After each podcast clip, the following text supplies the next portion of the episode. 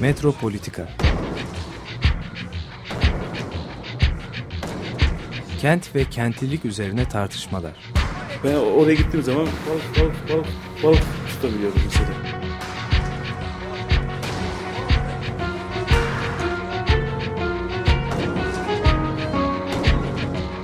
Hazırlayan ve sunanlar Aysim Türkmen ve Deniz Gündoğan İbrişim. Terk etmedi Perşembe Pazarı merkezini.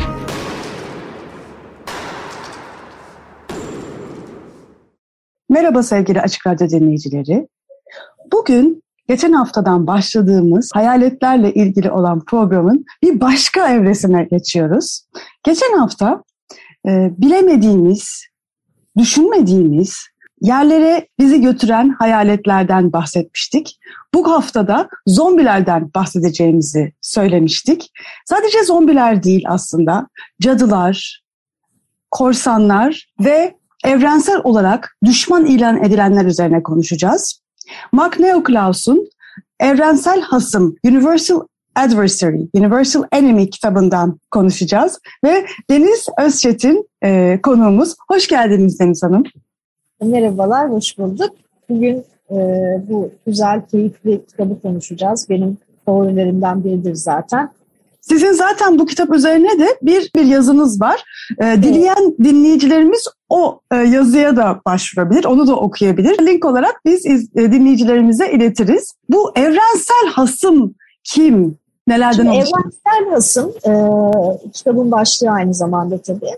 Aslında Neoclaus'un şeyden, e, Amerikan İç Güvenlik Kurumu'nun e, acil durum eylem planlarından e, ödünç aldığı bir terim. Mark Neoclaus eleştirel teori e, yapan bir düşünür. E, fakat aslında bu ana akım söylemden devşirilmiş bir terim ve e, eleştirel teorinin e, hizmetine sunulmuş bir terim diyelim. E, yani Mark Neoclaus ana akım bir e, terimi alıp onu eleştirel hale getiriyor. E, evrensel ısım onun e, kullandığı biçimiyle bu işte bahsettiğimiz gibi e, işte zombi, cadı e, ve korsan figürünün yanı sıra çok daha önemli aslında hani bütün bu üç figüre e, arka plan oluşturan bir işçi figürü var. E, bu işçi figürünü e, aslında e, daha doğrusu ücretli emek e, figürünü e, ve bu figürün işte sistemle yaşadığı sorunlar çerçevesinde e, eğer hani bir takım sorunlar yaşıyorsa sistemle, kapitalizmle yani e, bu sorun yaşayan kesimlere verilen ortak ad. Peki e, burada hani seçilen e, karakterler niye e, niye bunlar seçiliyor? İşte zombi, cadı ve korsan. Çünkü aslında Neokuras şu analizi yapıyor. Hayal gücü ve korku e, düzenin çeşitli düşmanlarına karşı şiddet kullanımını nasıl meşrulaştırıyor? Bu yüzden hani bu üç e, yarı metafizik diyebileceğimiz veya işte e, birazcık e, sürreel e, üç tane figür ön plana çıkıyor. Ama dediğim gibi aslında hepsinin arka planında e, ücretli emeğin ortaya çıkışı ve bu ücretli emeğin e, ya da ücretli emek olması gereken insanların buna gösterdiği direnişin siyasi rejim, e, sermaye tarafından e, çeşitli korkutucu isimlerle adlandırılması söz konusu. O yüzden işte zombi, cadı ve e, korsan figürleri üzerine yoğunlaşıyor. Aklıma gelen şu yani evrensellik kavramıyla birlikte evrensel hasım da oluşuyor. Doğru. Bu kapitalizmin oluşurken yarattığı bir terim evrensellik ve hasımı da birlikte oluşturuyor. Çok doğru, çok doğru. Kesinlikle evet. Ya evrensel çok güzel bir noktaya bence değindiniz. Çünkü evrensellik kavramı gerçekten de öyle. Hani modernite, aydınlanma, yani bu dönemlerin e, ortaya çıkardığı aslında bir kavram. Ve kesinlikle doğru. Evrensel değerlerden bahsettiğimiz zaman bu değerleri politik oluşturan evrensel düşmanlardan da otomatikman e, bahsetmiş oluyoruz. Ya da buna bir gönderme yapmış oluyoruz. Kesinlikle öyle. İşte bu da bizi tam da şeye getiriyor. Zaten e, Neokras'un e, analizi 16. 17. yüzyıldan başlıyor. E, ki bu dönem biliyoruz kapitalist modernitenin ortaya çıktığı dönem. Yani yavaş yavaş ortaya çıkmaya başladı ve hep günümüze geliyor. Yani geçmiş ve günümüz arasındaki süreklilik söz konusu. Cadılar çok önemli onun analizlerinde. E, tıbbın oluşması e, aslında kapitalizmle ne kadar bağlantılı. E, cadıların yok edilmesi de tıbbın oluşması için elzem gözüküyor. Dolayısıyla bir cadı avı başlıyor aslında 16. 17. yüzyılda ve kadınlar üzerine. Ve bu da e, tam anlamıyla aslında e, toplumun bildiğimiz e, o işçi oluşturulabilir kesimlerinden biraz ayrışmış, farklı duran kadınları ayrı durmamalarını sağlamak için avlamak ve yok etmek üzerine. Yani bu tip meselesi kritik. Buradan bir Foucault'a e, zıplayalım o zaman. E, Foucault işte kliniğin doğuşunda e, ve diğer başka pek çok metinde hatta e, yani Madness and Civilization'da aslında biraz e, bu hikayeyi anlatıyor. Modern tıbbın oluşum hikayesi ve aynı dönem. Zaten Leo Klaus'ta hani Foucault e, referansı bol miktarda kullanır ve e, şeydir yani çokça esinlenmiştik Foucault'un düşüncelerinden. Çünkü biz tam bu kapitalist modernleşmede aslında gördüğümüz şey tıp denen kavramın kurumsallaşması ve tıbbi söylemin de kurumsallaşması. Foucault e, bunun hani devlet e, eliyle yapılmasından bahsederken Niklaus'un analizi çok daha sınıfsal bir analiz. O e, daha ziyade işin sermaye birikimi ya da birikim rejimi kısmına odaklanıyor. Tıbbın e, belirli bir tekel altına, tıbbi hem e, tıbbi pratiğin hem tıbbi teorinin ve söylemin bir tekel altına alındığı bir dönemde bu pratikleri o tekel dışında yürütmeye devam eden, çalışan veya bu kurumsallaşmanın ve aynı zamanda e, ücret ve emek rejiminin dışında kalan figürler, e, çoğunlukla cadılar ya da cadı olarak e, öyle demeyelim, cadı olarak adlandırılan, e, avlanan ve cezalandırılan kadınlar. Tabii, bu, e, bu dönemde de işte tam bu evrensellikle birlikte bu e, adlandırma iktidarının, adlandırma şiddetinin de oluşmasını görüyoruz. Ee, başka türlü bir iktidar bu aslında. Gene değil mi? Ee, yani günümüze de devam eden, e, daha önceki programlarda da sizinle konuştuğumuz bu adlandırma teknikleri tabii. nasıl 16. yüzyılda oluşuyor aslında? Tabii tabii tabii. Evet yani bir e, mesela bir e, başka kullandığı bir tabir de Klaus'un e, boş gösteren kavramı. Yani bir e, şeyi, e, bir tabiri veya sıfatı veya terimi e, aslında iste, yani iktidar istediği doğrultuda eğip bükülebilir hale getirip onun içini boşaltıp bu e, bağlamda yani evrensel ısını tartıştığımız bağlamda düzene tehdit oluşturan ya da oluşturma potansiyeline sahip olan her türlü figürü ve kesimi bu boş gösterin içine tıkıştırma aslında bahsettiğimiz şey. Yani adlandırarak yani çünkü cadı cadılık meselesi hani şimdi bugünden baktığımızda elbette e, şu anda hani e, herhangi bir güncelliği olmayan bir şey. Fakat 16. 17. yüzyıla baktığımızda yani cadı olarak adlandırılmak veya cadılığından şüphe duyulmak devletin verebileceği en büyük cezanın verilme, yani ölüm cezasının verilme sebebi. Ki sadece ölüm cezası değil, çoğu zaman işte Engizisyon döneminden bildiğimiz gibi uzun süren işkenceler ki bu Mesela Foucault da bahseder bu işkencelerden, hapishanenin doğuşunda özellikle.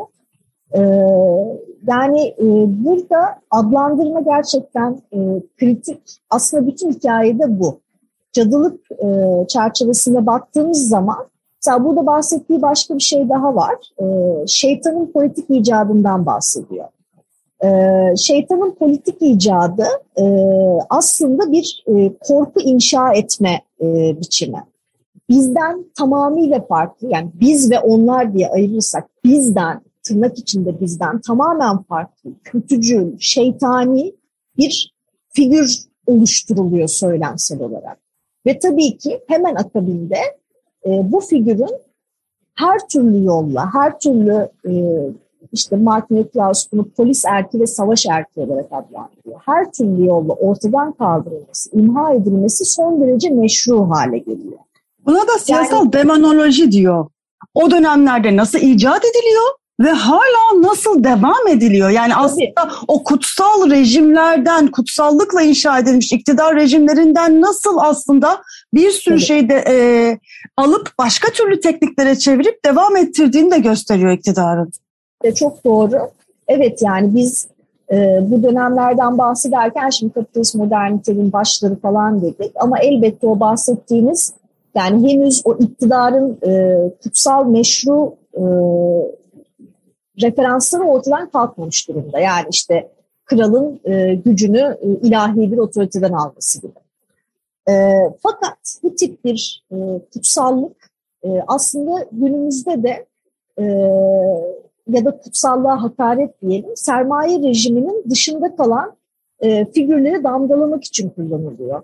E, aynı zamanda tabii işte devlet politikalarını çeşitli e, şekillerde e, ters düşen diyelim figürlerde.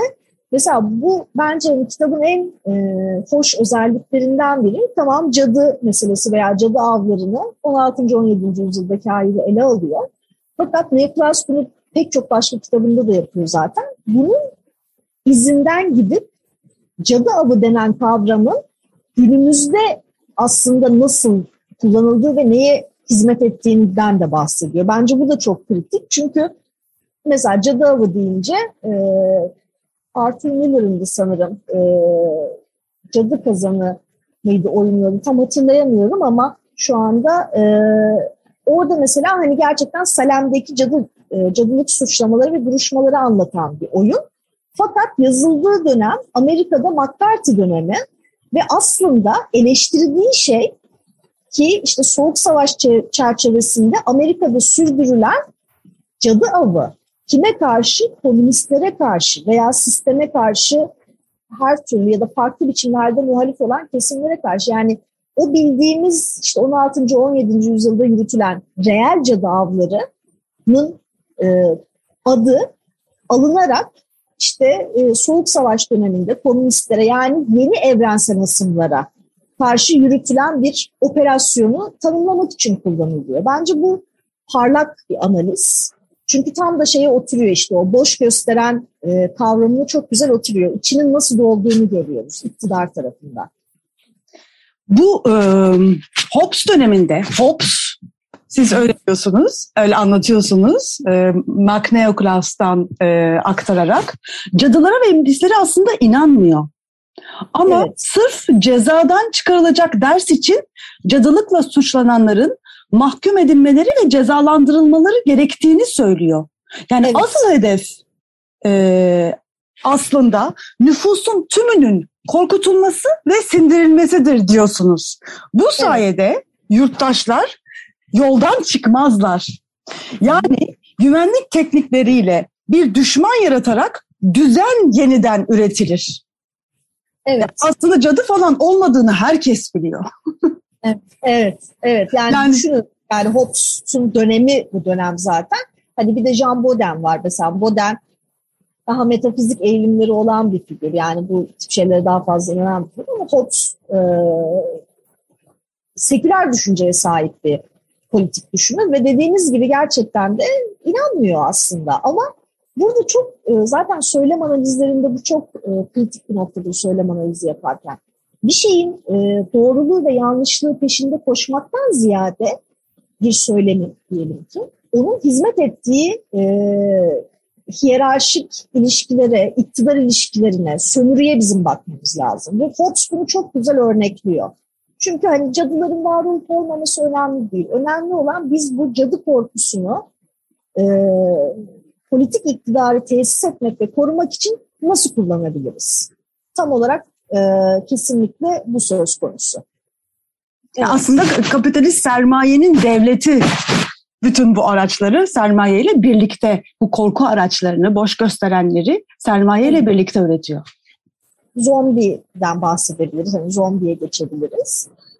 Neden Neoplas zombiyi ele alıyor? Yani zombi bildiğiniz gibi popüler kültürde çok e, artık köşe taşı olan figürlerden biri. Bir janr hatta denebilir yani zombi filmleri, zombi oyunları, bilgisayar oyunları, anlatıları vesaire.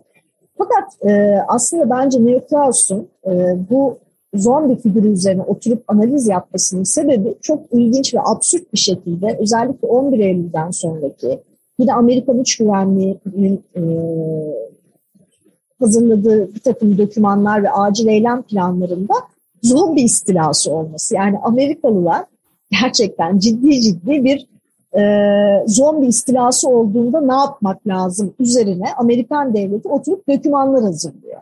Ve Neoclaus buradan başlıyor işe. Yani, e, peki neden bu kadar absürt bir figür alınıp siyasal söylemin e, ortasına göbeğine oturtuluyor ve bir de acil eylem planı yazılıyor bunların üzerine.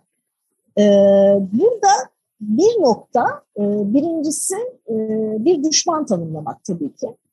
Ama öyle bir düşman tanımlamak ki e, kimse kendini kolay kolay özdeşleştiremesin. Yani zombi öyle bir figür ki hani bu ne bileyim Orta Doğulu bir terörist grup mesela kullanmak yerine zombiler gibi bir kategoriyi kullanmak şeyi sağlıyor. Yani insanların kendilerini rahatça özdeşleştiremeyeceği bir boş gösteren yine aynı şekilde. E, ve e, buradaki mesela bu eylem planlarındaki kritik e, meselelerden biri e, böyle bir istila veya saldırı karşısında nasıl hayatta kalınacağı, bununla nasıl mücadele edileceği. E, fakat burada e, yine e, Neoklaus'un kurduğu e, gerçekten hani güzel bağlantılardan biri aslında zombi ve işçi arasında kurduğu analoji.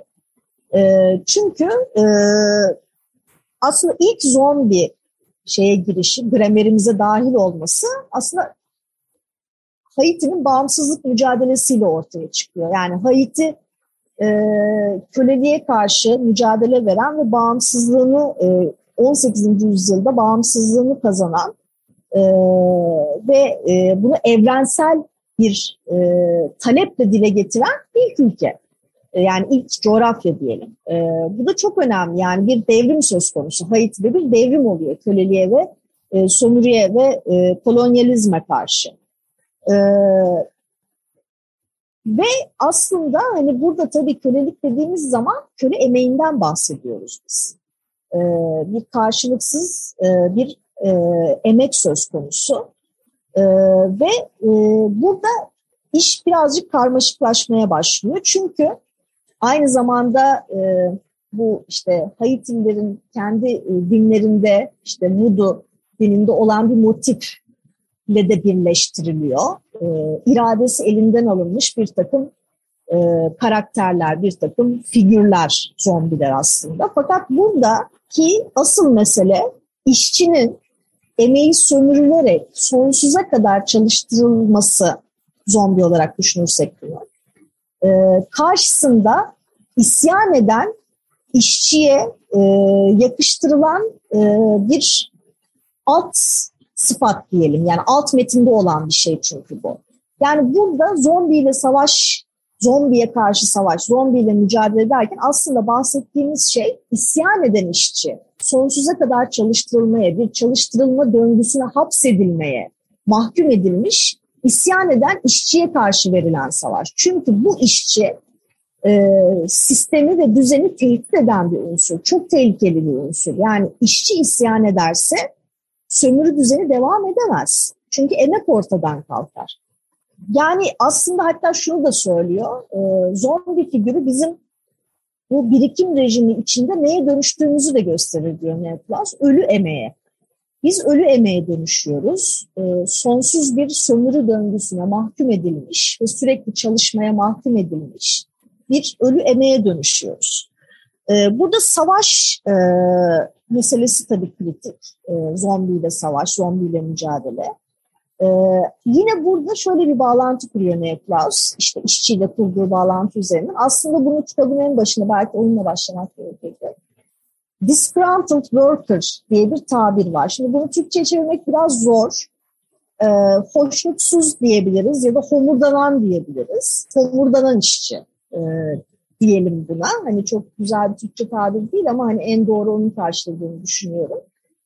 Çünkü bu işçi niye homurdanır? Çünkü hoşnutsuzdur, memnuniyetsizdir, içinde çalıştığı koşullardan şikayetçidir ve isyan halindedir. Ya da her an isyana kalkışabilir. Ve bu isyan bir kere başladı mı yayılacaktır. Yayılma ihtimali çok yüksektir. Yani bir salgına dönüşebilir. Biliyorsunuz zombi anlatıları da bir asıl salgın anlatısıdır. Yani ısırılarak vesaire diğer e, tırnak içinde sağlıklı insanların da zombiye dönüşmesi söz konusu. Aynı şeyi işçi perspektifinden bakarsak hoşnutsuz ya da homurdanan bir işçinin hoşnutsuzluğunu diğer işçilere yayması yani kapitalizme karşı veya sömürü rejimine karşı bir isyan dalgasına yol açabilir. O yüzden benzer bir korkuyu aslında uyandırıyor.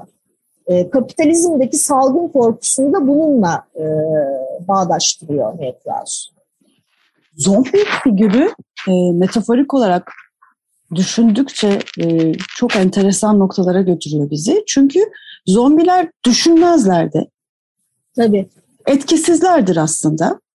E, bir anda eğer birleşirlerse, hep birlikte olurlarsa ve saldırırlarsa tehdit oluştururlar. Bir tehdit Doğru. her an tehdit e, yoksa etkisiz halde ama saldırma ihtimali her an var olur. Bir de yok edilemezler. O da çok ilginç. Hep orada tehdit olarak var olmaya devam Evet, ediyorlar. evet çok o da o da çok kritik bir şey. Yani burada yaşayan ölü değil mi? Yaşayan ölü diye bahsediyoruz ya da öyle Türkçeleştiriliyor. Ee, yani zaten ölmüş olan bir şeyi öldüremezsiniz. Ee, bu yüzden de aslında bu hani alt metinde e, sermayenin e, ücretli emekten duyduğu korkuyu gösteriyor. Çünkü zaten o kadar hani Marx'ın klasik sözüne geri dönelim. Zincirlerinizden başka kaybedecek bir şeyiniz yok. Zaten kaybedecek bir şey olmayan bir sınıftan bahsediyoruz. Ee, ölü olanı öldüremezsiniz. O yüzden eğer bu sınıf isyan ederse bu gerçekten önüne geçilemeyecek bir salgına dönüşebilir ve tabii ki bütün e, sistem hani ücretli emeğe dayandığı için ücretli emek kalkıp isyan ederse sistem son bulma tehdidiyle karşı karşıya kalır ya da çökme tehdidiyle karşı karşıya kalır. Şey de çok enteresan gelmişti bana bu e, sizden dolayı duyduğum bu zombi e, metaforunda. E, her an aslında en büyük tehdit zombileştirme yani işçi sınıfına dönüştürme. Siz de bir anda e, yaşayan ölü haline gelebilirsiniz tehdidi. Yani her an evsiz kalabilirsin, işte işçi olabilirsin tehdidi. Yani Tabii. yani bu, bu çok büyük bir korku. Burjuva'nın en büyük korkusudur ya düşmek ve işçi olmak. Evet, evet, evet, tabii, tabii.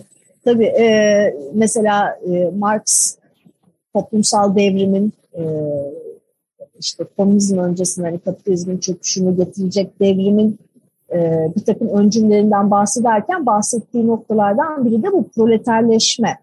E, gerçekten hani kapitalizm kendi dinamikleri dolayısıyla, kendi içinde var olan eğilimler dolayısıyla biliyorsunuz zaman içinde bir tekelleşme üretiyor. E, çünkü hani farklı sermayedarlar da birbirleriyle rekabet içinde oldukları için zaman içinde bazıları eleniyor kapitalistlerin. Ve bu kapitalistler proleterleşmeye başlıyor. Tam dediğimiz şey, ücretli emeğe dönüşmek bir kabus. Fakat kapitalizmin kendi dinamiklerinde var olan bir şey bu. Bu yüzden de kaçınılmaz. Zaten işte kaçınılmaz olduğu için bu kadar büyük bir korku üretiyor. Bu kadar büyük bir dehşet üretiyor. Herhalde ki dünyayı böyle bu kadar bana net gösteren az metafor vardır. Bu zombi metaforu e, o yüzden benim için e, çok kafa açıcı oldu. Çok kısa bir müzik arası e, veriyoruz. Cranberries'den dinliyoruz. Zombie. Evet, Cranberries'den dinledik. Zombie. Zombilerle ilgili konuşmaya devam ediyoruz. Hoşnutsuz işçinin metaforu olarak zombileri konuşuyoruz. E, Deniz Türker'le birlikte. Mark Neoclaus'un e, Universal Adversary, Universal Enemy kitabından e, konuşuyoruz. Evrensel hasım. E, 16. 17. yüzyılda evrensel hasımın nasıl oluşturulduğu ve hala günümüze nasıl boş gösteren olarak devam ettiği, farklı teknikler haline getirilerek kullanıldığını konuşuyoruz. E, Mark Neoclaus'un bu kitabı hakikaten bugün olan e, politik dinamiği, ekonomik ve politik dinamiği görmemizi sağlıyor diye bir heyecanla girdik. Ancak Mark Neoclaus'u tanıtmayı es geçtik. Mark Neoclaus kimdir? Evet, e, Mark Neoclaus e, günümüzün e, aslında hani önde gelen siyasi düşünürlerinden ve teorisyenlerinden biri. E, kendisi e, Brunel Üniversitesi'nde e, ekonomi politiğin eleştirisi profesörü. Polis ve e, güvenlik üzerine e, yaptığı e, eleştirel analizlerle e, tanınan bir e, akademisyen ve teorisyen diyelim aynı zamanda. E, pek çok kitabı var. E, Evrensel As'ın e, sondan bir önceki kitabı. Yani eleştirel e, polis teorisi ve e, güvenlik teorisi e, üzerine e, düşünüyor ve yazıyor kendisi. Yakın zamanda da e, yaklaşık e, birkaç ay önce e, son kitabı yayınlandı. Henüz Türkçe'ye çevrilmedi. E, Politics of Immunity, bağışıklık siyaseti. Ve e, aslında hani bu hani bir önceki kitabından şu anda konuşuyoruz evrensel asımdan ama evrensel asımdaki örneğin salgın metaforunu alıp ki e, biliyor, hepimizin bildiği gibi ve yaşadığı gibi bir pandemiden çıktık ve hala çıktık mı çıkmadık mı o da belli değil zaten. E, son derece güncel bir analiz e, sunuyor. Salgın e, ve işte salgının güvenlik söylemi, e, bedenlerin e, bedenler üzerinde kurulan e, zapt etme pratikleri ve nasıl bir bağlantısı olduğunu son kitabında belki de işte evrensel ısımdan devam ettirdiği bir motif olarak belirtiyor, ele alıyor salgın metaforunu. Son kitabı daha ziyade aslında bu beden dediğimiz zaman tabii bir insan bedeni bir de politik beden var, political body. Bu iki beden arasında bir kurulan bir ilişkiler ağı aslında kitap. Yani söylem söyleme baktığımızda hani insan bedeni, sağlık, hani daha e, biraz önce konuştuğumuz gibi e, tıbbi söylem, e, işte tıbbi söylem örneğin virüsleri, salgınları, otoimmün hastalıkları nasıl tabir ediyor ve adlandırıyor e, nun yanı sıra aynı zamanda e, siyasal iktidar, siyasal bedene tehdit arz eden, çeşitli figürleri, güvenlik e, açıklarını veya işte sağlıklı bir siyasal bedenle e, sağlıksız ya da hasta bir siyasal beden arasındaki farkları e, nasıl tanımlıyor? E, ve e, burada hani bence kritik olan e, nokta son kitabımda savaş ve güvenlik söyleminin e, hem tıbbi söyleme sızmış olması hem de aynı şekilde tıbbi söylemin savaş ve güvenlik söylemine sızmış olması. Yani karşılıklı bir ilişki ve çok e, gerçekten orijinal bir analiz. E, umarım en kısa zamanda Türkçe'ye kazandırılır. Bağışıklık politikaları. Evet, bağışıklık siyaseti. Bağışıklık, e, bağışıklık siyaseti kitabını da e, Haziran içindeki bir programımızda konuşacağız. Gene Deniz Türker'le birlikte. E, evet. Bu programımızda Evrensel Hasım kitabı üzerine konuşmaya devam ediyoruz. E, cadı avından bahsettik. Evrensel hasım olarak nitelendirilmiş olan zombilerden bahsettik. Bir figür daha kaldı. Korsanlar. Evet. Evet. Neo Klaus korsanlar ile ilgili neler söylüyor? Şimdi günümüzde de korsanın e, bir sürü yan anlamı var veya bir sürü bize çağrıştırdığı şey var. İşte nedir? En basitinden popüler kültürde Karayip korsanları sayesinde bir sempatik korsan e, algısı var. Ha, diğer taraftan e, bunu bir kenara koyarsak işte korsan kitap, fikri mülkiyet hakları, korsan film vesaireden oluşan ayrı bir korsan dünyası var. Peki Neoklaus ne diyor? Neoklaus yine bizi alıyor, e, kapitalist modernitenin ilk günlerine götürüyor. Hikayeye tekrar buradan başlıyor. Yani e, aslında hani Karayip korsanlarında e, gösterilen, temsil edilen korsanların gerçek hikayelerinden e, başlıyor. Şimdi e, bu dönemde işte devletler yavaş yavaş işte modern devlet ortaya çıkmaya başlarken e, o mutlak monarşilerden hani modern devlete geçiş sürecinde bildiğimiz korsanlar yani denizci olarak yağma, talan ve hırsızlık yapan figürler aslında devlet tarafından, devletler tarafından e, kiralanan figürler. Bu çok ilginç bir şey. E, çünkü e, dev, yani paralı asker gibi belki düşünülebilir aslında burada. Yani devletler çeşitli korsanları işte kiralayıp kendi e, adlarına işte savaşmaya, rakip dolanmalarla çarpışmaya dahil ediyorlar. e, korsanların biz şövalye ilan edildiğini hatta donanmaların başına getirildiğini bile görüyoruz bu dönemde. E, e, şey, Osmanlı'da da aynı şey değil mi? Tabii tabii tabii. Mesela Barbaros. Barbaros Hayrettin Paşa Barbarossa e, isimli bir korsan aslında. Ya başka figürler de var şu anda aklıma gelmiyor ama Osmanlı'da da olan yaşanan bir süreç bu.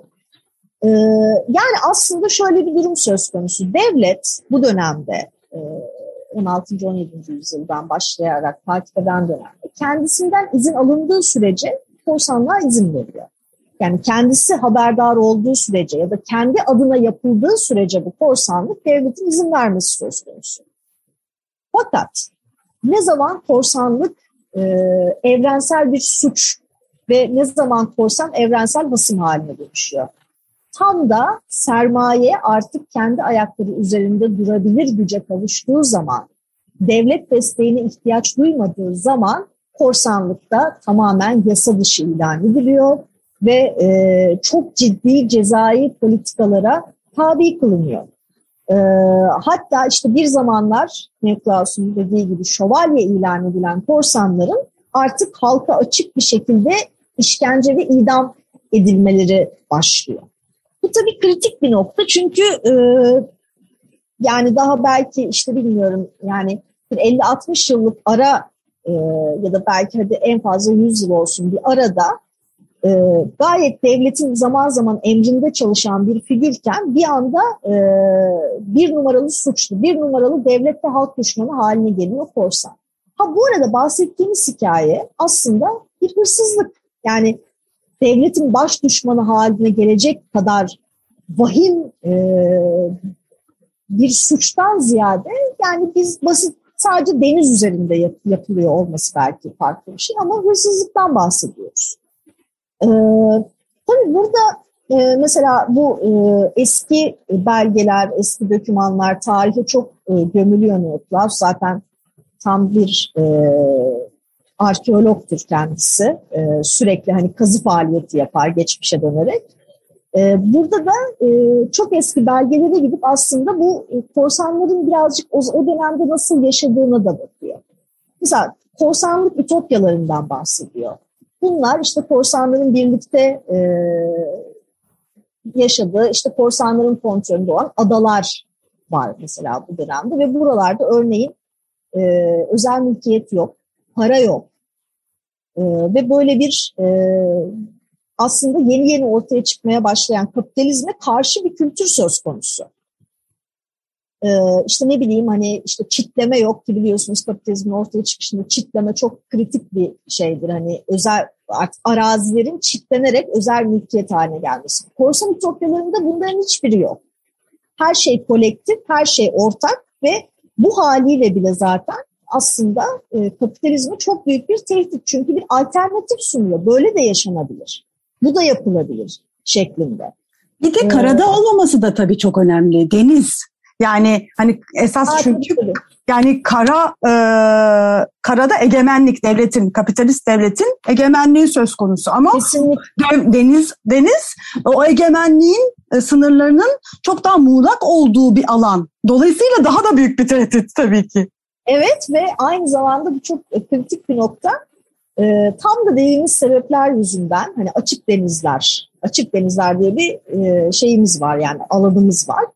E, devletlerin kara sularının dışında kalan yerler. E, Neoklas diyor ki e, korsanlar sayesinde evrensel yargı yetkisi denen şey ortaya çıkmıştır. Tam da bu de, e, devlet karasularının dışındaki yerlerde işlenen suçları cezalandırabilmek veya cezaya tabi kılabilmek için. E, yani aslında evrenselliği oluşturuyor.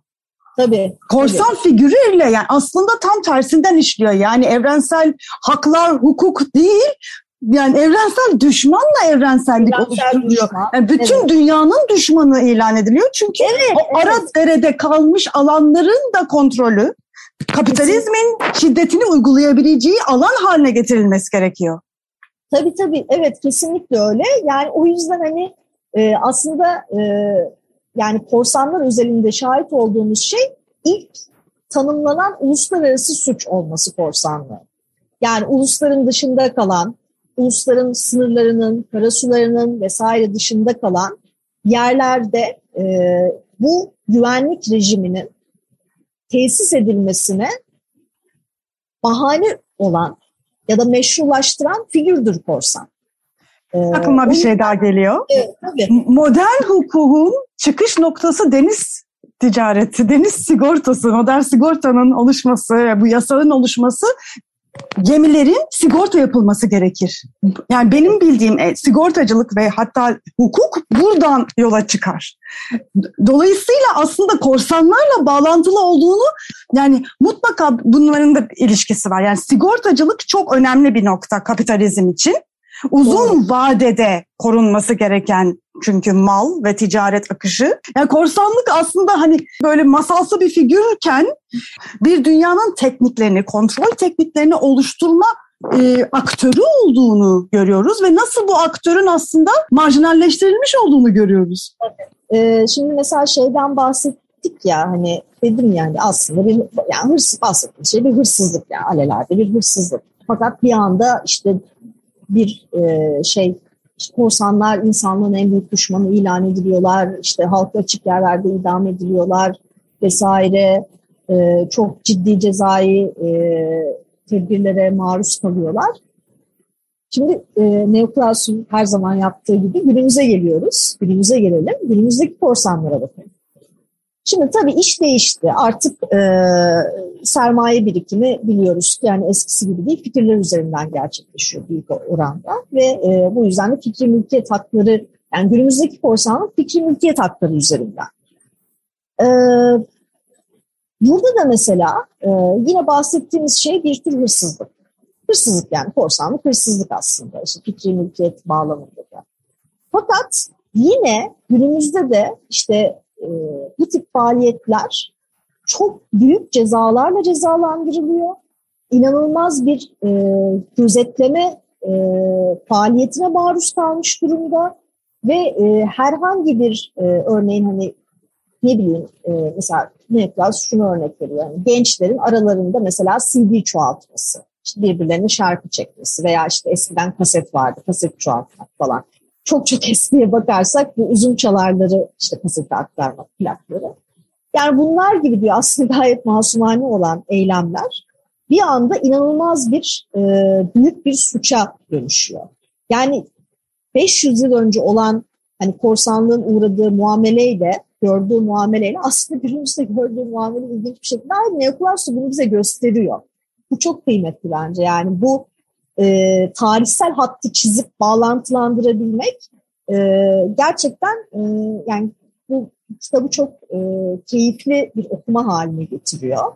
E, ve bunları görmek, bu tespitleri bu kadar açık bir şekilde görebilmek de e, ve yani ne bileyim cadı avı dediğimiz zaman sadece işte e, dediğim gibi 500 yıl önceki e, şeylerden 300 yıl 400 yıl önceki meselelerden o günümüzdeki cadı avları, politik cadı avları ya da zombi dediğimiz zaman e, günümüzdeki o popüler zombi anlatıların aslında altında yatan korkular. Aynı şekilde korsan dediğimiz zaman e, işte o romantik korsan figüründen işte e, arkadaşına CD çoğaltan çocuğa uzanan hat e, gibi baktığımız zaman gerçekten çok e, etkileyici.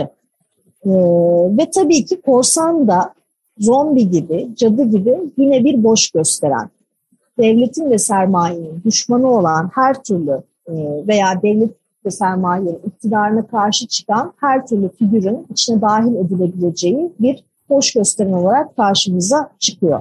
Bu kitabın neoklasyon bu incelemesinin de bu dönemde tam olarak bu kadar net yazılabilmesinin de ben e, son dönem e, yani neoliberal iktidarın tekniklerinin bu kadar gün yüzüne de çıkmış olmasıyla da ilişkili olduğunu düşünüyorum. Çünkü artık yani bir reform etme hani bu hani suçlu olanı e, topluma kazandırma e, onunla birlikte yaşamaya devam etme imkanlarının tamamen ortadan kalkmış olduğu tamamen bir boş gösterine dönmüş olduğu e, biz e, programımızda da bunu konuştuk. Mesela varoş denilen ve varoşta yaşayan insanların nasıl bu, bugün bütün konuştuğumuz korkutucu ögelerden bir tanesine dönüştürülmüş olduğu ve artık reform edilemeyecek bir şekilde kurgulanmış, adlandırılmış olduklarını görüyoruz. Yani neoliberal sistem bunu e, daha önce hani e, daha sosyal devletle bu, bu noktaları bir şekilde gizlenmiş diyelim ya da daha hafifletilmiş olan noktaların artık çok fazla yüzeye çıktı. Bütün hapishane sisteminin artık bir reform etme, bir topluma tekrar kazandırma gibi hani en azından sözde olan bütün vasıflarını kaybedip artık tamamen bu tür korku nesnelerini, dışlanmışları kapatma e, ve toplumdan ayrıştırma mekanizmasına dönmüş olduğunu bu kadar açıkça yaşattığı için de bu kitabın bu dönemde yazılmış olmasının çok da tesadüfi olmadığını düşünüyorum. Doğru, haklısınız. Ee, şey zaten kesinlikle doğru. Yani bir özellikle 80'ler döneminde ya da 80 sonrası dönemde işte bahsettiğimiz o hani, neoliberalizme geçiş, e, refah devletinin geride kalması, sosyal devlet denen kavramın e, tükaka ilan edilmesi e, ve e, yepyeni bir e, aslında iktidar stratejisiyle e, ortaya e, konan bir sistemden söz ediyoruz ve bu sistemde aslında cezai rejimde de bir dönüşümü getiriyor. Tam da dediğimiz dönüşüm bu. Yani cezalandırma rejiminin bir sosyal hizmet biçimi e, olmasından çıkıp e, ceza için ceza verme gibi herhangi bir reform e, kaygısı gütmeden, iyileştirme kaygısı gütmeden veya ıslah etme kaygısı gütmeden sadece cezalandırma olarak ortaya çıkması ve aynı zamanda tabii cezaların da son derece ağırlaşması. Özellikle e, mülke karşı e, işlenen suçlarda. Yani biz bunu tabii daha önce de konuştuk. İşte hırsızlık, e, çeşitli hırsızlık biçimlerinin özellikle hani sokak suçları bağlamında cezalarının ne kadar arttığını e, 80 sonrası dönemde e, kademeli olarak e, bunu mesela en en kritik örneği ve ilk ortaya çıkan örneği yine İngiltere'dir. Zaten e, kapitalizmin evrelerini izlemek istiyorsak İngiltere'ye bakacağız. Yani ilk her şey orada e, ortaya çıkıyor. İlk dönüşümler de orada yaşanıyor. Hadi bir de Amerika gelsin arkasından ama İngiltere çok kritik. E, örneğin bu işte 80'ler döneminde bir e, suça sıfır tolerans e, şeklinde bir işte ne denir ona bir teori ortaya atılıyor hani polis bilimciler, polis teorisyenleri tarafından ve bu ilk olarak e, New York e, belediye başkanı tarafından e, Giuliani. Giuliani evet e, pratiğe dökülüyor. E, hatta Three Strikes and Out diye bir e, şey vardır. Yani işte hani küçük suçlar, hafif suçlar, büyük suçların habercisidir. O yüzden biz küçük suçları en baştan çok ağır cezalandıralım ki sonradan büyük suçlar işlenmesin. İşte kırık pencere teorisi. Yani bir e, bir mahallede işte kırık pencereler varsa ya da işte metruk binalar varsa burada e, kesin daha büyük suçlar da işlenecektir. Eğer biz bu camları kıranları çok ağır cezalandırmazsak. E, o yüzden de evet yani artık çok kristalize olmuş durumda. E, tabii ki e, yani şimdi farkındaysanız hani bütün bu bahsettiğimiz figürler işte zombi, cadı ve e, korsan e, mülkiyet rejimiyle bağlantılı olarak cezalandırılan figürler. E, tabii ki tesadüf değil. E, yani bir tanesi şimdi, beden, tıptan dolayı. Evet. Bir tanesi emek, bir tanesi evet. de denizler. Tabii. Aynen öyle ve aslında bu üç figürün kesiştiği yer Neoklaus'un anlatısının başladığı yer. O homurdanan işçi, hoşnutsuz ücretli emek. Yani bu e, özellikle tabii zombiyle bağlantılı ama diğer e, şeylerle de bağlantılı. Çünkü sonuçta cadılar da mesela işte bu sistemin dışında kalan kadınlar özellikle veya işte korsanlar da bu sistemin dışında kalan figürler, ücret vermek sistemin dışında kalan figürler. Yani biz e, hepsinin analizinde e, son kertede geldiğimiz noktada karşımıza bir e, kapitalizmin son derece korktuğu, her an isyan başlatıp bu isyanı dalga dalga işte bir salgına dönüştürebilecek bir işçi, hoşnutsuz halinden hoşnutsuz işçi figürü var karşımızda. Burada şey de var yani artık suçlu olma ihtimali olan suçlu oluyor. Yani suç işlemesine hiç gerek yok. Yani sürekli şey halinde yani bir anda bir e, olabilecek suçluya karşı sürekli hazır olan bir e, güvenlik sistemi var. Tabii tabii. Ee, yani, bu, Yani bu çok bu çok bu çok korkutucu bir şey bu arada. Herhangi bir hakkı, hukuku yok sayan, evrensellik o evrensel hak denilen şeylerin hepsine karşı, bütün evrensel hak denilen şeyin temelinden sarsan bir şey bu. Yani suç işlemeden hukuku da sarsan bir şey. Hukukta yani kanıtlamak zorundasınızdır herhangi bir suçu. Böyle bir şeye ihtiyaç duymuyor. Kendisini sürekli kendi suçlusunu üreten ve bunu arayan, herkes de her bireyde özellikle de işçide bunu arayan bir sistem. Buna da e, işte dirençlilik diyor e, Neo Klaus. E, Evet. Yani bu da çok acayip. Sürekli bir acil durum eylem planı ve olağanüstü hal halinde yaşama. bir aciliyet hali, bir e, olağanüstü hal, e, sürekli tetikte olmayı gerektiren, sürekli bir tehdide karşı hazırlıklı olmayı gerektiren, yani bu yani şeyle çok e, içi dışı oluyor gerçekten bu e, Amerikan istihbarat servisleri veya iç güvenliğin hazırladığı dokümanlarla. Yani bu acil durum stratejilerinden onlarca var. O kadar çok senaryo var ki. Yani farklı farklı figürler yer alıyor bu senaryoda. Yani düşün artık zombi bile var yani. Zombi istilası bile var ki daha daha ne kadar çok senaryo var.